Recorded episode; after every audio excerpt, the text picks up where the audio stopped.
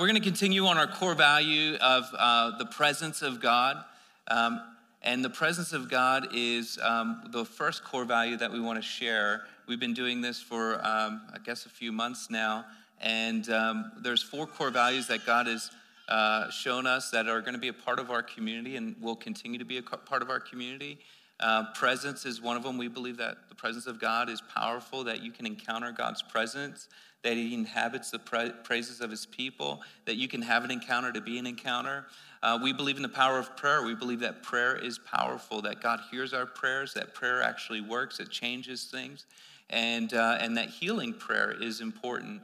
And so we believe in that. We believe in uh, transformation. We, we believe that God, by the power of the Holy Spirit, will continue to sanctify you and set you free from demonic torment, from deliverance of things that you've been struggling with all your life. We believe that God uh, can set you free. That's not just behavior modification, but there is real power in the transformation uh, of, of the Lord in your life. And then finally, we also believe in evangelism. We believe that everyone's called to evangelize that the gift of God that's in you, the gift that He's given you, you need to freely give away. And that it's not just for me or for any evangelist to stand on stage and, and that's when we bring people to Jesus, but it's actually when we go outside the four walls of this church and uh, tell people about Jesus. And so this is part of our core values, and that's why we're right now talking about presence. We'll be doing that for a while, and then we'll go into prayer. Um, I want to start with Second Chronicles 7 1 through 3. Second Chronicles 7 1 through 3.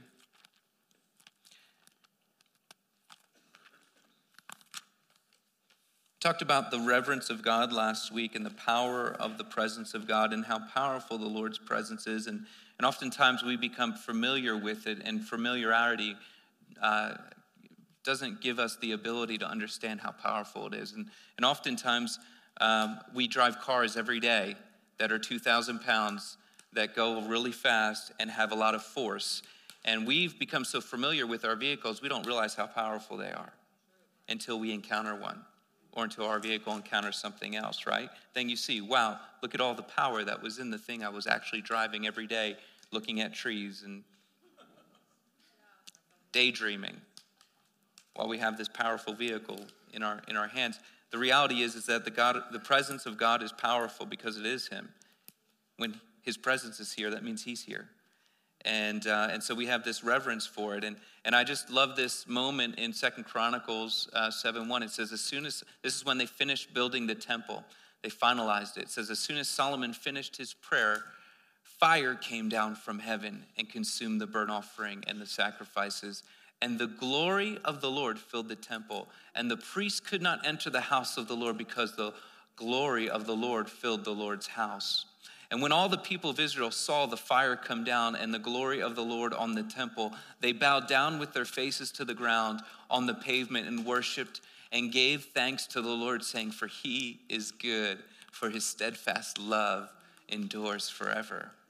This is what happens when the glory of God falls. The great gratitude out of our hearts that it should all point to Jesus and, um, and some amazing things happen when the Shekinah glory comes, as Pentecostals would say.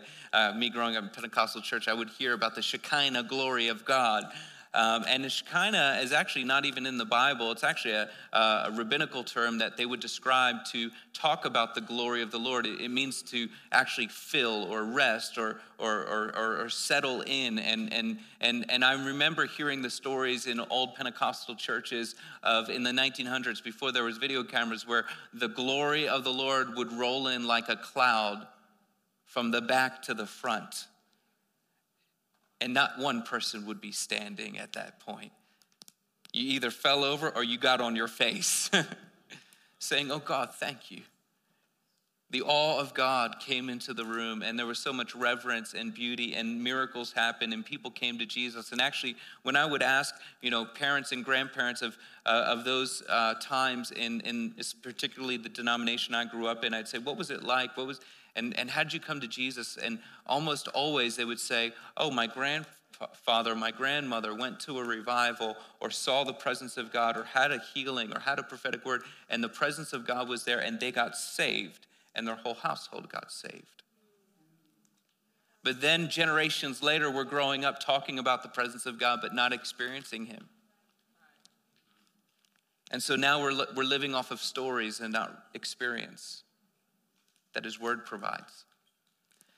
And so when we talk about the Shekinah glory of God or the glory of God, it can manifest in many ways. I've talked about this before. There can be the joy of the Lord that fills you so much that you're just overcome with, you know, uh, laughter and, and joy. Uh, there could be the peace of God fills your heart and you feel this tremendous peace even when all chaos is around you. It could be that um, you're feeling electricity. There's a manifestation of power on your body and you get healed. Um, sometimes people don't feel anything and they just this faith rises in their hearts. And it's just like, wow, I never knew I could encounter God like this.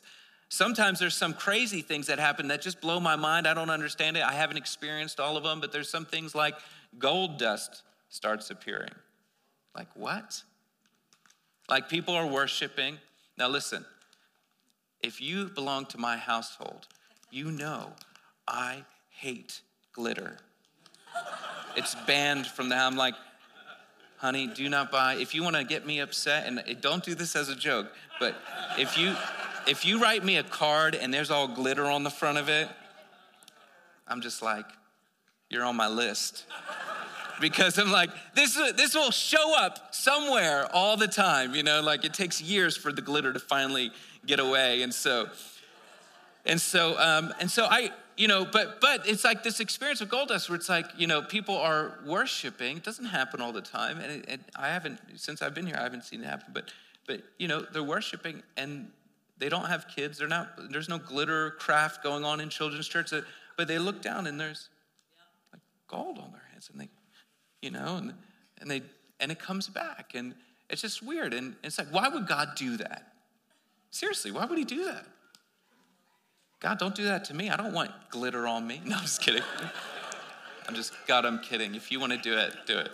But, but look, look, the reality is, is that these are signs that, and wonders. There, there's some, it's, it's what the Lord is doing. When He's manifesting, it's a sign. What do signs do? They point to something. You see a sign on a highway, it's telling you where this road will take you. The sign that God gives us doesn't require us to worship the sign, it requires us to worship the one who gave it. If it doesn't bring more glory to Jesus, if it doesn't bring more honor to God, then I don't want it and I don't want us chasing it. I want us going after God, and if He shows up in any way that's possible, then wow. Trust me, if there's feathers coming in this place, I've seen, you know, things where feathers, I'm like, who's wearing a down jacket? I mean, I'm the skeptical one. I'm like, we're getting the ducks cleaned in the church. You know, there's, we're gonna make sure there's no birds up there. We're, we're gonna do everything possible because I want it to be real. I want it to be authentic. And, um, and I don't want us to be in awe of the sign. I want us to be in awe of the one who gave us them.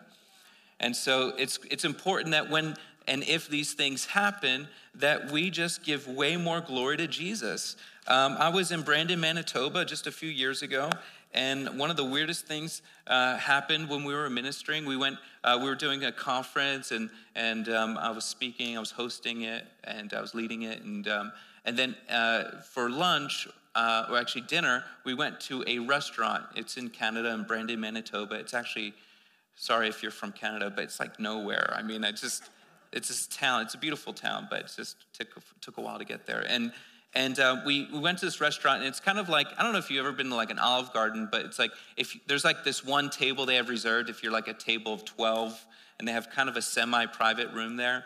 And so we we had a room like that in the uh, in the restaurant. And after I got done eating, one of the uh, leaders of the church came up to me, and, and it was it was a lady, and she said, "Would you pray for me?" And I said, "Now." She said, Yeah, I, I just know you're busy. And after you're, I'm ministering when you're done preaching. And so I just, would you pray for me now? I'm like, In the restaurant? Okay. And so, um, so, she, so I'm praying for her. And, you know, and, and I felt the power, I felt the presence of God come, come in that moment. And I'm like prophesying, I'm like saying, I'm like, man, I don't know if what you're doing in your home, but I feel like the Lord's made your home like an open heaven and angels ascending and descending, and, and God's gonna be doing so much in your home. And, and she fell down right in the, uh, in the restaurant. And, and I just slowly faded into the background. Just, you guys figure that out. And, um, and so that, you know, that's, and, and so then I go to church that night, and, and right before uh, the worship starts, she, I'm sitting in the front row. She taps me on the shoulder. I said, Hey, what's, what's up? She said, It's craziest thing. You know, uh, first of all, I have a home group, and what you were saying was, was totally the Lord. It was so encouraging to me. But she said, um, when I was telling my daughter what had happened during dinner, she said, Mom, what's, what's in your mouth? And she said, What? She says, There's something in your mouth. She goes, What? She goes, Nothing's in my mouth. She goes, Open your mouth. She looks. She says, Mom, you have a gold tooth. When did you get a gold tooth? She's like, I don't have a gold tooth. So she runs to the bathroom to check. And for some reason, God gave her a tooth that's gold. Now, why? I don't know. Now, she had a tooth that was bad, that the tooth that was bad, it was like dark, and God replaced it and gave her like a gold one. Now, why was it a gold tooth? I don't know. Why didn't he just make it normal? I don't know. I, this is one day I will go to heaven and ask him. Now, of course, my uh, analytical brain, and, and I, I said, well, I don't really know this woman, and I don't know, uh, I don't have a history with her. I don't know her history. And so I, I got the pastor, I said, who is this lady? Is she okay? Is she, is she crazy? And then he said, No, no, she's a great leader. She's been here for years. We're in good relationship. And I told her, told him what happened. He's like, Whoa, that's the Lord. She would never make anything like that up. And I thought, Wow, it's amazing what God will do. So everyone, go to the bathroom, check your teeth. No, I'm just kidding. um, but this is something that happens. It doesn't happen all the time, it's very rare, but when it does, I don't want us to be amazed by the miracle. I want us to be amazed by the, I mean, I want us to be grateful and amazed, but I want us to be worshiping the one who did it. And so that's just a, a, a thing I wanted to talk about. Uh, and then I also want to um, kind of talk about um, Samuel. I want to read 1 Samuel 3 1 through 10. And, um, and as, as you guys are turning to 1 Samuel 3 1 through 10, um, you know, one of the things that I, when you study revival, one of the things that really weakens revival is so much familiarity to what God does that you're not grateful for what He does. And I remember sitting on the front row of a church. Uh, Bill Johnson was sitting next to me, and someone was, they were giving testimonies. And I forget what this man's testimony was, but I remember it was something like this When I came tonight, I had this pain in the top of my pinky. And I wasn't even praying to get healed, but during worship, God healed me. And everyone's like, gave a nice golf clap, you know? It's like, I'm glad your pinky feels better. I have pain all over my body, you know, something, you know. And then I look to my left, and there's Bill going, Thank you, God. God, thank you for doing that. You're so good, God. He, it, it struck me so hard because he disciplined his heart to celebrate God no matter how small the miracle was. The problem with revival is that healings start happening, salvations start happening, and then we become so familiar. It's like the first time a blind eye opens and a miraculous healing happens in a service, people are like, This is amazing, praise the Lord, it's so great. And everyone's rejoicing. But if revival's continuing to go, by the 30th time a blind eye opens, everyone's like, Yeah, I saw that before. That's great. Good for you. That's so good. Or I've seen that back healed. Yeah, I've heard of backs being healed. That's great. Instead of like, wait, God came and healed your back? That's amazing. And so we, we, I want us to always have that childlike heart when it comes to God moving. All right, now let's get to the message. First Samuel 3 1 through 10. I love this story. Samuel was dedicated to, to the Lord from Hannah. Hannah uh, didn't have a baby. Actually, uh, she was barren and she came to the temple and she was so desperate for God that she was praying in a way that made Eli think she was drunk. And, um, and so Eli kind of rebukes her, and then she says, No, I'm actually just desperate. And so Eli says, Well, God will hear your petition. So the Lord remembered her, and then she bore a son, and she dedicated him to the, to the Lord. And so now Samuel's in the temple helping the high priest Eli with the services of the Lord. And so let's start here. Now the boy Samuel was ministering to the Lord in the presence of Eli. And the word of the Lord was rare in those days, and there was no frequent vision. And at that time, Eli, whose eyesight had begun to grow dim so that he could not see, was lying down in his own place. And the lamp of God had not yet gone out. And Samuel was lying down in the temple of the Lord where the ark of God was. Then the Lord called Samuel and said, Here I am, and ran to Eli and said, Here I am for you. Called me. But he said, I did not call. Lie down again. So he went and lay down. And the Lord called again, Samuel. And Samuel rose and went up to Eli and said, Here I am, for you called me. But he said, I did not call. My son, lie down again. Now Samuel, now Samuel did not yet know the Lord, and the word of the Lord had not yet been revealed to him. Have you ever done that before? Where you heard a call, but it wasn't someone who actually called you. You know, like you're like, "Yeah, honey, what'd you want?" You know, or someone said another person's name, but you heard your name. Or how about this? What what, what about? I mean, this happens to me, and, and it's blowing psychologists' minds away. But it's like your phone rings and vibrates in your pocket, and you look at it, and no one called. How, how many of that happened to? I mean, this is like a common thing that's happening and actually it's a rewiring of our brains and they, they actually have a term for this now. It's called hypovibochondria or ring anxiety where they think their phone's ringing and it's not. Actually they were studying different people and one of the studies i was looking at this woman she, uh, she's a farmer and she has cows and certain times they're in a pasture and they're not and she would always have her phone. She would work from her desk and her phone would be on vibrate and it, you know the phone when it vibrates it made the sound like er and and and so uh, and and and you know cows make the sound called like mer and so and so she was having this problem and they were studying her because every time she thought her phone was ringing it was the cow mooing and every time she thought the cow was mooing it was her phone ringing. Like her brain was messing with her. And um, but i feel like this happens uh, often uh, even when it comes to the lord where the lord calls us and we go to other people and say, What do you need? What do you want? God's like, No, I'm calling you. Let's keep going. Start verse 8 again. And the Lord called Samuel again the third time, and he arose and went to Eli and said, Here am I, for you called me. And then Eli perceived that the Lord was calling the boy. Therefore Eli said to Samuel, Go lie down, and if he calls you, you shall say, Speak, Lord, for your servant hears. So Samuel went and lay down to this place. And the Lord came and stood. I love it. It's like God kept coming closer and closer. He's like, finally, I'm going to come and stand here, calling as at other times, Samuel, Samuel! Exclamation point. And Samuel said, Speak, for your servant hears. And then the Lord said to Samuel, Behold, I'm about to do a new thing in Israel, at which the two ears of everyone who hears it will tingle. You know, what's interesting about this relational dynamic in the temple, if just to give you a, a picture, they are actually uh, sleeping in the temple. Uh, the high priest, uh, his duties there, he has to keep that lamp lit throughout the night. It goes out right before the morning. So we know that this happened at night, probably just before the morning. And they're sleeping near the presence of God. Two things that are there the Ark of the Covenant and the lampstand. And they're sleeping there. And God's calling in a time when actually no one was hearing any vision, no one was seeing any visions or hearing any voice of the Lord during that day. Now, the thing is, priests, uh, in, according to Leviticus, priests is a heritage.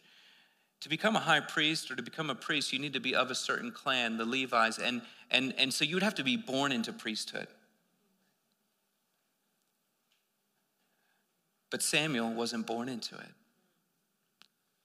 So the difference is Samuel was being called to be a prophet. And now, of course, we're grafted in to be priests, right? We're priests too now, if you accept Christ as your life. But also, there's this calling that calls us, a prophetic calling that's on our life, that's constant after us. His presence of God is calling out to us. Are we listening? And I, I, I was just writing as some of us, I feel like we're sometimes we're relaxed priests with no prophetic ear. living this Christian lifestyle, maybe even coming to church and, and doing, you know, church, but the reality is is God's calling us and we're not responding or we're responding to other things. God's calling us and we're like, what's the news doing? God's calling us and we're like, let's let me think about all these relational conflicts I have. God's calling us and it's like, I wonder if I should start another business. And it's like God, God's like, hey, Jesus has a story in Matthew 22 where he talks about, you know, the, the, the king sending out an invitation for a wedding, and uh, the people who he invited had no consideration, were even mean and horrible. And, and so he's like, well, then we're just going to invite everyone. And, and at the end of the, of the, of the story, uh, Jesus says, few, uh, says, many are called, but few are chosen. I used to, that used to bother me in, at first because I'm like, many are called, but few are chosen. God, that doesn't seem fair. It's like, it's like everyone going, it's like me going, everyone, everyone, come around, come around, please come, please come, everyone come. Okay, I'm gonna choose you. You, no, not you. Yes, you with the hat. Yep, you. And no, sorry, I know, I know I called you, but I'm not choosing you. Uh, we're gonna choose you over here and you over there. I'm like, God, that doesn't seem fair. It's like, if you called everyone, why can't everyone be chosen? That doesn't seem right. But that's because we're thinking of it in the wrong context and in the wrong way. Actually, it's more like this. I don't know if you've grew up doing this, I, and I actually gave this example at the vision night of the youth group because God gave it to me, and I was like, I'm going to use this for service. But I, have been, uh, I, you know, I grew up playing uh, dodgeball. How many of you grew up playing dodgeball? You know, not, now, now uh, a, a, lot of the younger kids, they don't do it as much because it's too hurtful. Uh, they've become very sensitive. And, uh, you know, but me growing up, we were like, you know, we would do, you know, we would, we would do anything with dodgeball. We're like, uh, we don't have softballs. Let's use this volleyball, this soccer ball. How about this baseball? Like, this will work, right? It's like you you weren't just out, you were out when you couldn't throw anymore. You were like crawling off the dodgeball, right? It was just, you know, it's a crazy thing. But um, you know, obviously we would try to play these games at dodgeball, and we so that it might be after school, might be during recess, it might be during gym, and we, and we would try to make a call out like, "Hey guys, we're gonna play dodgeball." And there's people talking, there's people doing other activities, there's people who are just ignoring us, and and then there's people who say, "Hey, I'll play," and then we would say, we choose you. We choose you. See, Jesus, he has this prophetic call. He has this call in our life. He has, he has this thing. He's saying, hey, come to the table, come into my presence, have habitation of, of my presence in your life. And those who respond and say, I sign up for that, he says, then I choose you.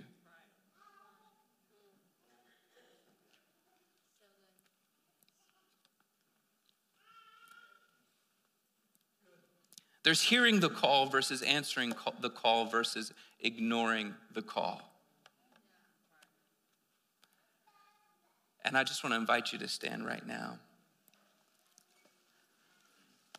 Because even though God did other things this morning, so we won't go into too much detail about the actual topic, but I think you guys get the picture here. There's a call of God that's going out in the earth even to Christians who are saying, you might be doing your priestly thing and your routine and but there's not there's more than just your priestly duty. There's that prophetic call that i have for your life. And i want to commission you for it. And so i want to pray for you because the presence of god he wants habitation in our life and instead of, ans- instead of ignoring the call or answering other calls, that we would every day, maybe every moment, say, God, I, I choose, I answer the call. I, I'll step forward and say, Yep, I want my family to be a habitation for you. I want my life to be a habitation for you. And then the Lord says, Well, I choose you.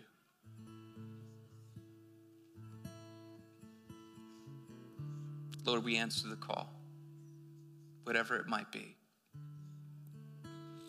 Even though in our earthly strength and our earthly thinking, It's hard for us to perceive in something like this, but we'll answer the call. We'll say, Lord, we we are ready to join the habitation of your presence. Lord, thank you for choosing us. Thank you that we can be called the chosen.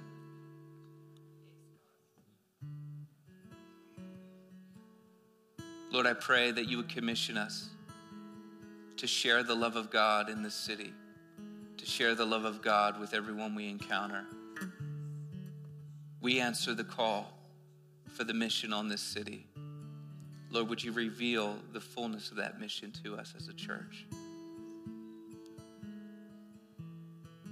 Lord, we thank you that you are willing to call us and to choose us. In Jesus' name, amen.